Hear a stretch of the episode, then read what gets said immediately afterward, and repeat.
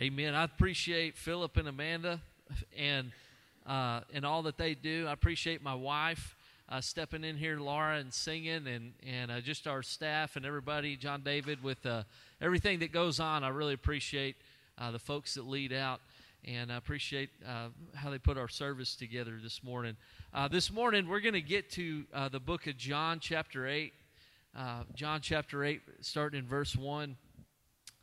Before we get there, I want to tell you about an experience I've had uh, as a uh, as a as a youth pastor and a young adult pastor.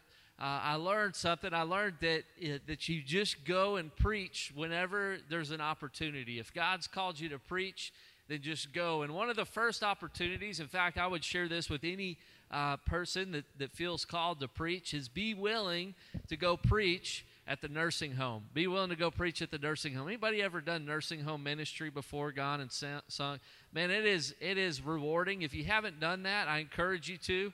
Um, and and you go and and I remember going uh, week after week to uh, to a care center, and I would share a message, and I wouldn't know if anybody was paying attention right? The people with their eyes closed, people wandering away, people telling me to, to speak louder, people playing bingo in the corner, right? It was it was everything in between. I remember there was a there was a man who would go and serve, and he went time and time again, and he would always sing with a group of other men in this in this group, and they would sing some old hymns, and it would really bless the folks there.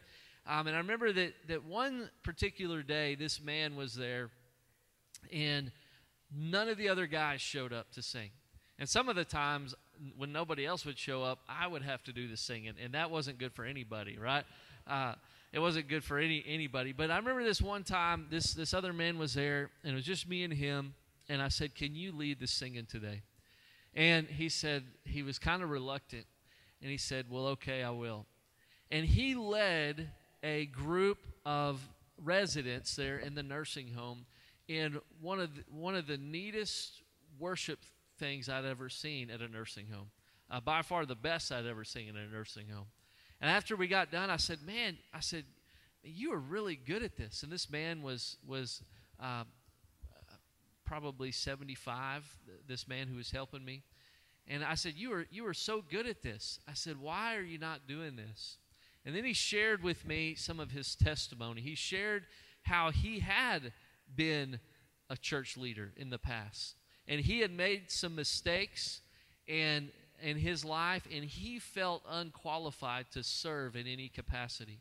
And so he had spent years and years and years. In fact, we, we met several times and and he ended up recommitting his life to Christ and being rebaptized uh, as a symbol of his commitment to, to his rededication. But in that, he began to understand he began to understand that, that part of being a Christian is learning how to walk in God's forgiveness. And why our mistakes will often have consequences and things that we have to deal with and, and that, that do disqualify us from different things at different times. When we are walking in God's forgiveness, He gives us second chances.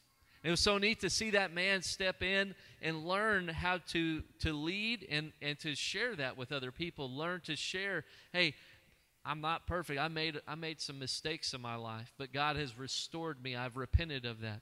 We're going to look this morning at another crucial conversation that Jesus gives us. As we walk to the cross this year, as we look at the teachings of Jesus and we, and we prepare our hearts for Resurrection Sunday. By the way, Resurrection Sunday, I hope that you, that's Easter, all right? I like to call it Resurrection Sunday because there's, there's no, uh, no bunnies needed for Resurrection Sunday, okay? We are going to have a great service, a great worship time, and I, I, encourage you to invite somebody to come with you on, on Resurrection Sunday uh, coming up soon with us.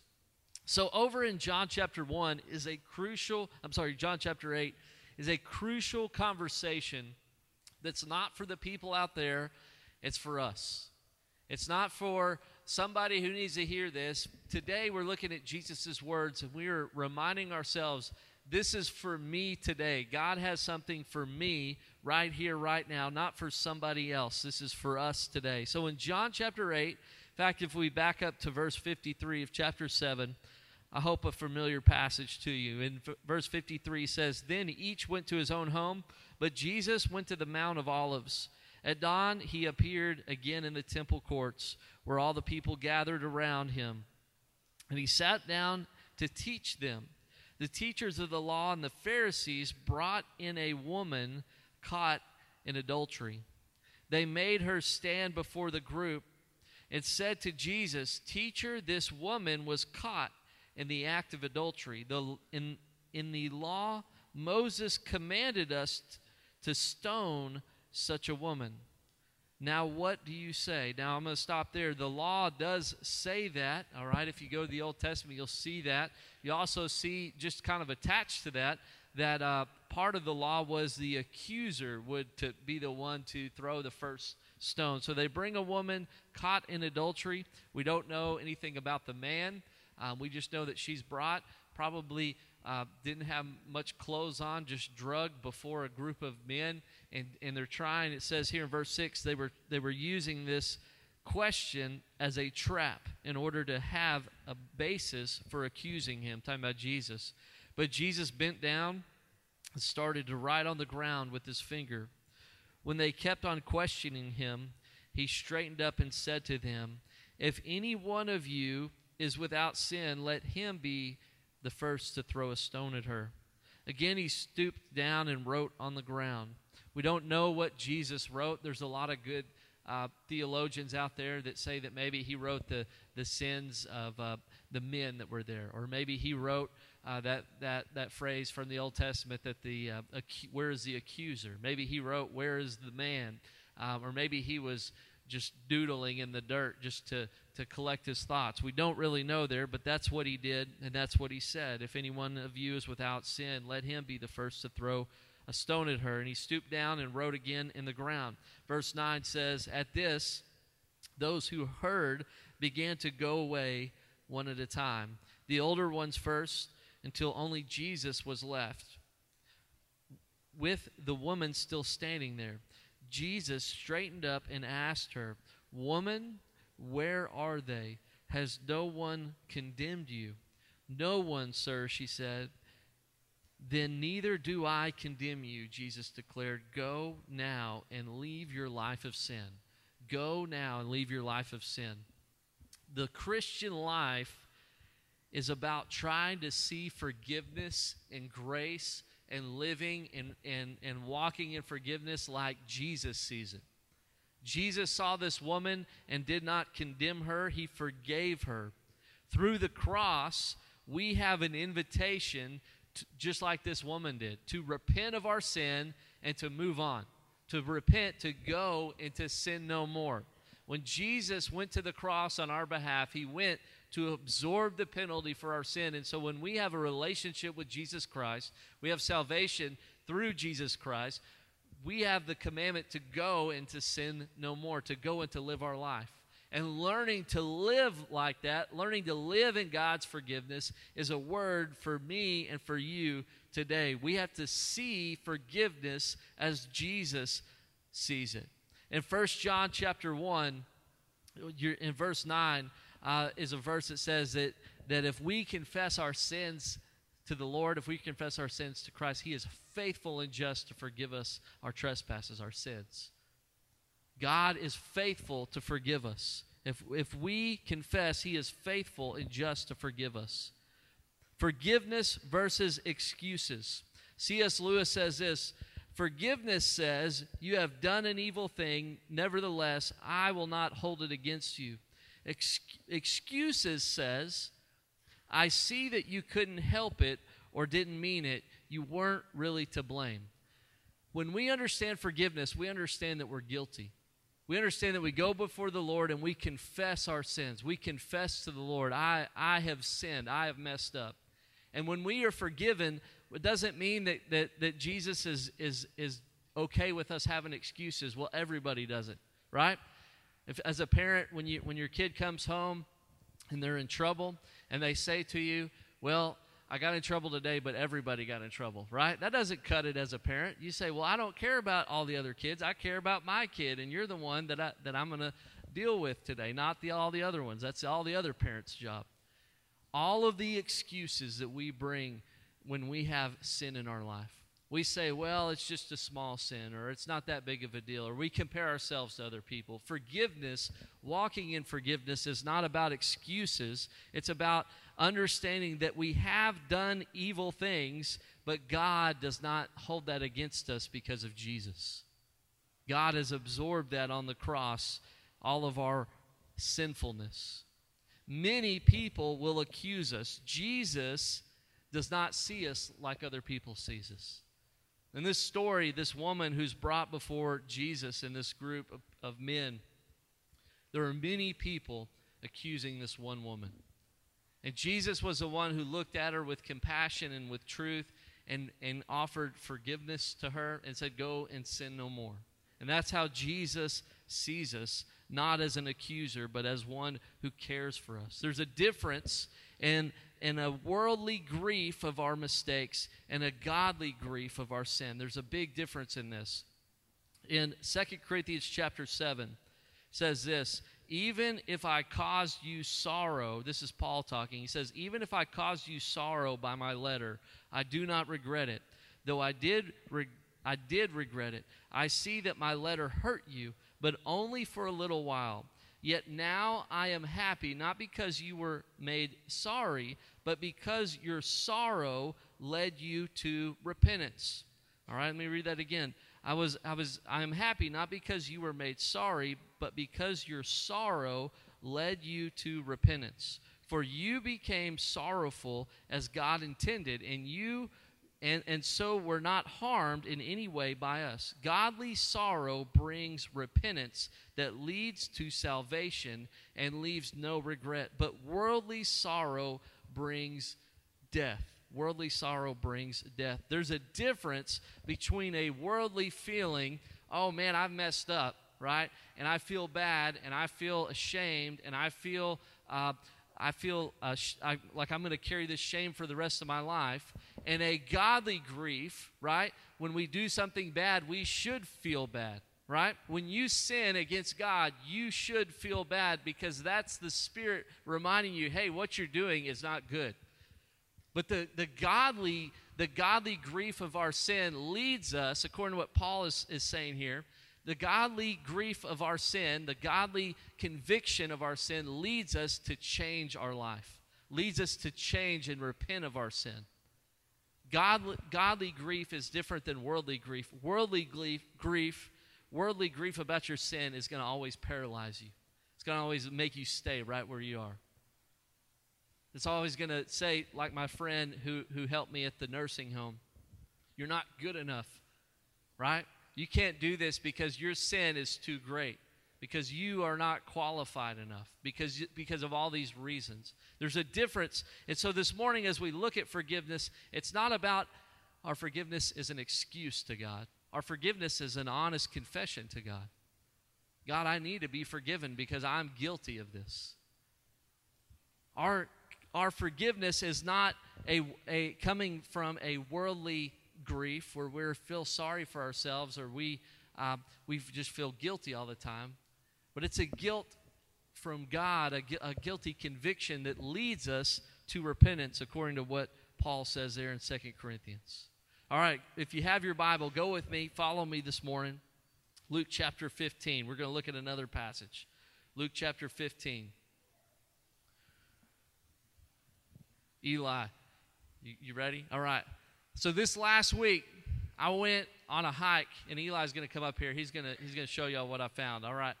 So Eli, show everybody. Go ahead and show everybody this flashlight. All right, walk it down the aisle there. There you go. All right. He, he he said, "I want to show everybody that flashlight." All right. So that flashlight, I bought that flashlight about 16 years ago, and I remember buying that flashlight, and it was right before Laura and I got married and I remember taking it out of the package, putting the batteries in it, turning it on. Thank you, bud. Give me a high five. Go sit down. Good job. You, you hang, oh, you hang on to that. All right, good job. I bought that flash 16 years ago. All right, 16 years ago, I bought that flashlight, and I remember taking out the package and putting it in my pocket, and I was going deer hunting out on my parents' property.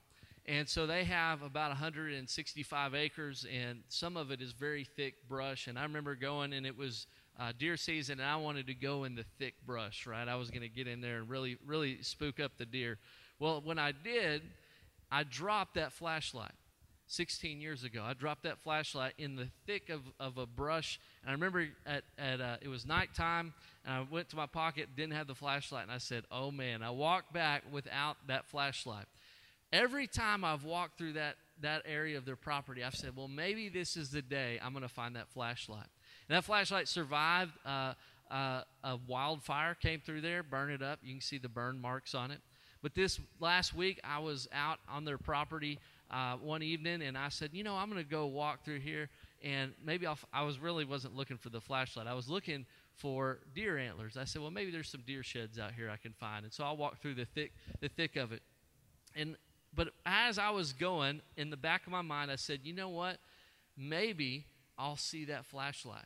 And I was, I, I no lie, 16 years later, I'm still thinking, I never, I dropped that really good flashlight. And I'm going to tell you, this week, I found that flashlight right where I had dropped it in the, in the thick of a, of, of a bunch of, of thorn bushes. And it was right there, and I saw it, and I said, well, I'll be, it's there. And it doesn't work. Okay, it doesn't work, but it was kind of a neat thing to share that I never gave up looking for that flashlight. And that flashlight is a piece of junk, all right? It's, it's like 10 bucks at the store, and I, and I, I, didn't, I didn't lose sleep over it, uh, but I did remember it, that I had lost it. In Jesus' teaching here in, in Luke chapter 15, we're going to see that Jesus never gives up looking for something much more valuable than a flashlight his people, his children. This is what he says. Uh, chapter 15 of Luke. Now the tax collectors and sinners were all gathered around to hear him. But the Pharisees and the teachers of the law muttered, This man welcomes sinners and eats with them. Jesus told them this parable Suppose one of you had a hundred sheep and loses one of them. Does he not leave the 99 in the open country and go after the lost sheep until he finds it? And when he finds it, he joyfully puts it on his shoulders and goes home. Then he calls his friends and neighbors together and says, Rejoice with me. I have found my lost sheep. I tell you that in the same way there will be more rejoicing in, hev- in heaven over one sinner who repents than over 99 righteous persons who do not need to repent. He goes on and he says this in verse 8 Or suppose a woman who has 10 silver coins and loses one, does she not light a lamp, sweep the house, and search carefully until she finds it? And when she finds it, she calls her friends and neighbors together and says, Rejoice with me. I have found my lost coin. In the same way, I tell you, there is rejoicing in the presence of the angels of God over one sinner who repents.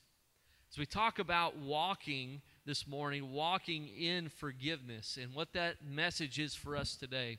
You know, when I found my my small little flashlight, I took it back to, to the house, and I and I was it was that flashlight will never it doesn't work. All right, it's burned up. Uh, the battery kind of exploded in it. But I was happy to tell my family, I finally found my flashlight. I, I, I finally found what I had been looking for.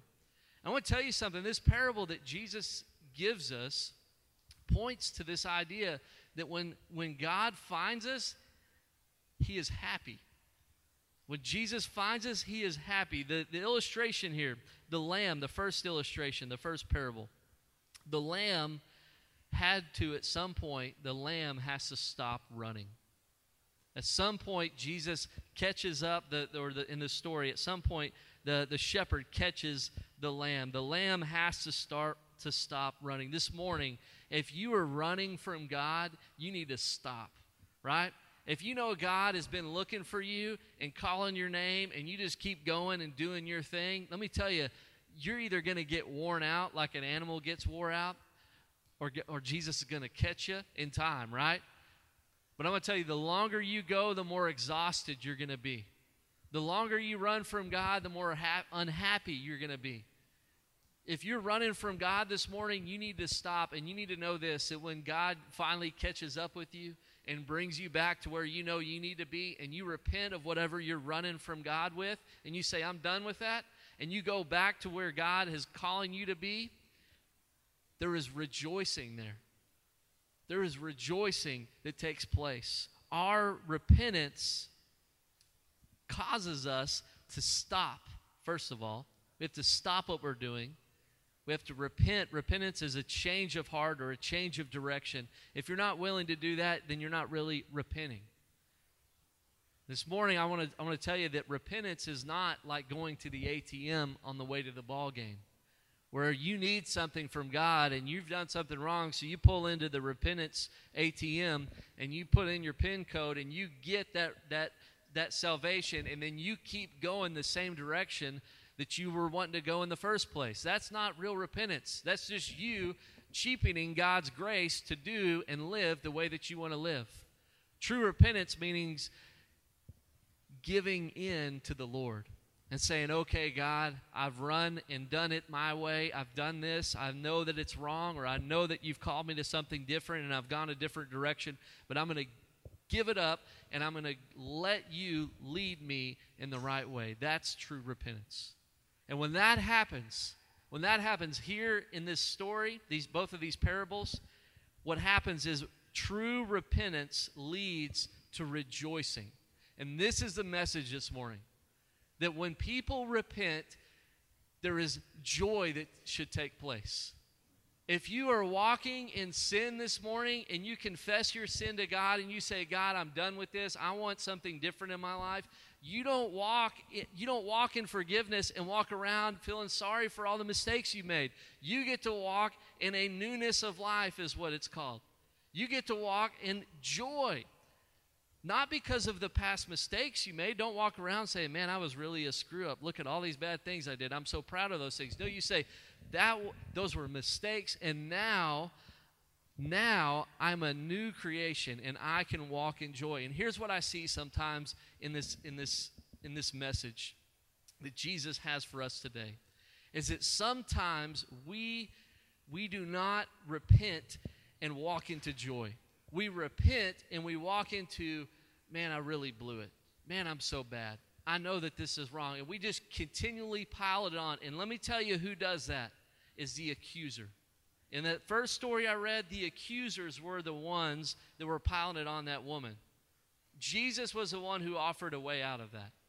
And as I read this story and as I read these illustrations that Jesus gives us, these parables, these short stories, first with a sheep and then with a coin, when the, when the owner, the shepherd, or the woman who had the coin, when they find what was valued to them, they are full of great joy. Now it changes my perspective as I look at confession to the Lord. If I have sinned, if I've done something that I know is sinful, I'm sorrowful for that. I confess that to the Lord and I don't make excuses. I say, God, I've done this. I know it's wrong. And I confess it to you. We need to be specific when we confess to the Lord. If you're stealing, you need to say, God, I stole this. You don't need to say, God, I might have kind of taken a little too much. You need to you need to you need to be intentional about when when God convicts you of something the spirit's working on you and you know you've done something wrong, fess up to it. Go before the Lord and say, God, I did this and it was wrong, and be sorrowful, but not sorrowful that, that you're not going to move on past it, sorrowful that you lay it down before the Lord and at the cross and the feet of Jesus, and then move on and be joyful that the Lord took up your penalty in your place. This morning, this message is for us in remembering both of these, both of these stories. Rejoice with me.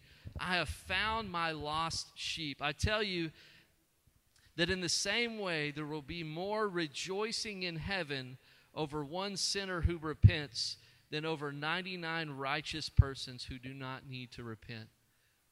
If you're here this morning and you're struggling with your past, where you you just can't get over it and you you doubt yourself you you're embarrassed and you're ashamed of things that you've done in your past this morning part of your confession to the lord needs to be god help me to leave that behind and move on in my life so i can be full of joy god doesn't need you to feel sorry for all the mistakes that you've made to keep living in that past. That's what Satan wants you to do. In fact, with my friend who, who at the nursing home, what Satan had, had he had he had confessed 30 something years, 40 something years earlier. He knew what he had done was wrong, but he lived with that guilt and that shame for 30 or 40 years. And, and God had put in him a gift that needed to be used, and he didn't use it because he was ashamed and he was carrying that with him every single day. And you need, if this morning, if you have a doubt, if you're embarrassed and ashamed of your past mistakes, you need to not be paralyzed by the evil one, but to move on and walk in forgiveness of the Lord. Maybe this morning you, you, you say, when God looks at me, he probably is very disappointed.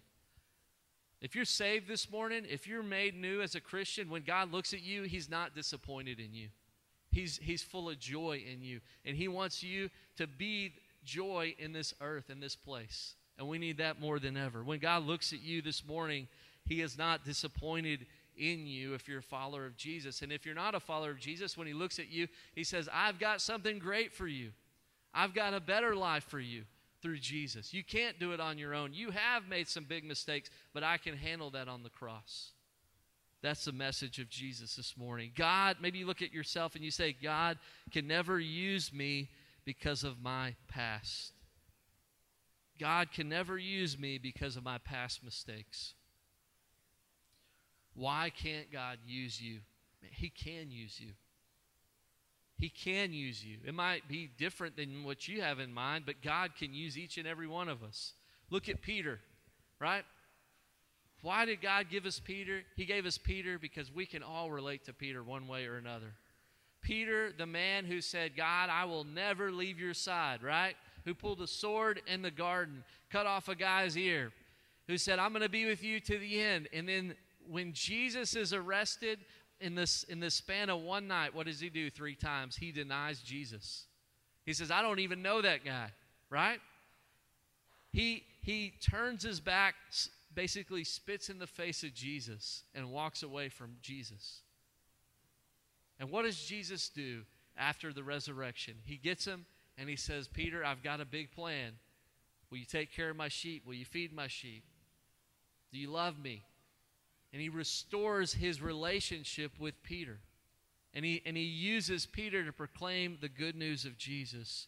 Your future, this morning, your future, our future, doesn't have to be determined by our past failures. This morning, if you're walking with the Lord, you need to understand that, that, that your past failures does not have to determine your future through Jesus Christ. Isn't that the good news that we're supposed to share to this world today, to, to our community? Our future doesn't have to be determined by our past failures.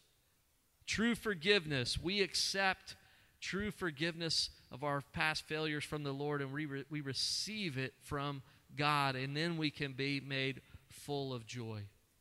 We receive that true forgiveness. Church, let me ask you a question this morning.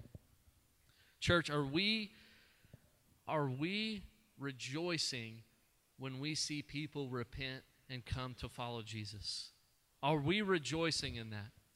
If you read in Luke, and there's no there's no, there's no coincidence of this because what did y'all study in Sunday school, Rita? Did y'all study the prodigal son this morning?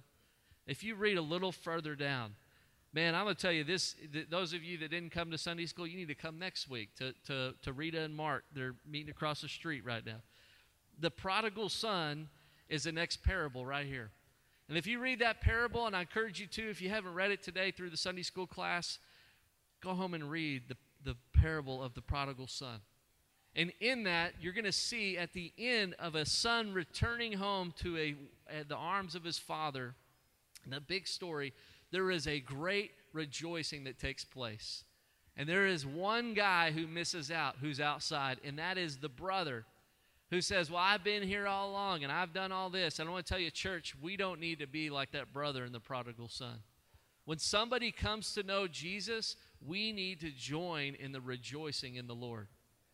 When somebody repents, when you're walking with somebody and they repent and they confess their sins to the Lord and they're walking with the Lord, we need to join in rejoicing with the Lord that one person has returned. Now let me let me let me attach this.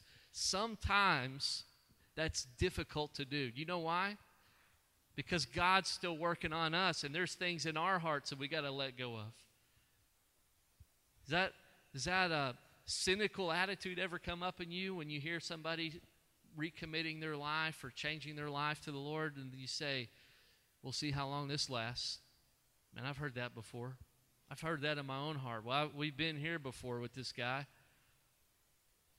That's sin I've got to confess. Church, if, if, if we have that attitude when somebody turns their life to Jesus, when somebody repents of sin, and we're not joyful for God at work in their life and expect it, that the Holy Spirit is really alive in their soul, we need to confess that because that's sin in our own hearts. So, church, this morning, the question is are we rejoicing when people repent? Last thing this morning, maybe you're here this morning and you're ready to accept the forgiveness of Jesus.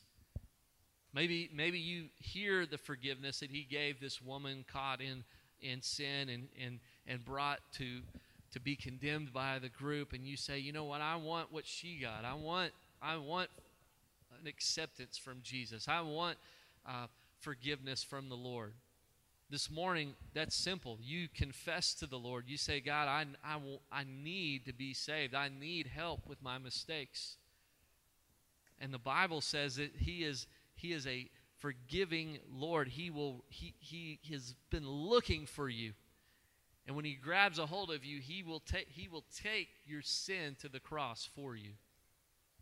And our job is to receive his gift of grace. Maybe this morning that's you. Maybe this morning, question for you is this Are you walking in, in Jesus' forgiveness today?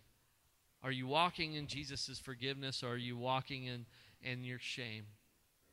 This morning, we're going to sing one more song. Is that right, Philip? Let's set our hearts on walking in forgiveness. Let me pray for us. Lord, thank you for your word, these, these uh, parables that you give us, they are so they are so timely for us today. Lord, if there's somebody here today who who needs to trust you, I pray that they would. For the first time, Lord, I pray that they would put their faith in you and be saved and have that salvation. Lord, for somebody else this morning, maybe they're here and they have a they have a, a, a, sinful habit. They have something that they're wrestling with. They know is not right. They're, they they have a relationship with you, but they have this thing going on, and they they know that they need to confess that to you. Lord, I pray that they would confess it today. And that as they confess, as we confess our sins to you and we receive your, your forgiveness, that that would fill us with a joy not in how good we are, but in how good you are, Lord. This morning I pray that for us as a church. And Lord, would you fill us as a church with joy when we see one person come to know you, when we expect you to be saving people and you to be working in the ministries of this church, and we see that happen? Lord, I pray that this place, this people would be filled with the joy of the Lord. I pray this in Jesus' name. Amen. Let's stand and sing this song.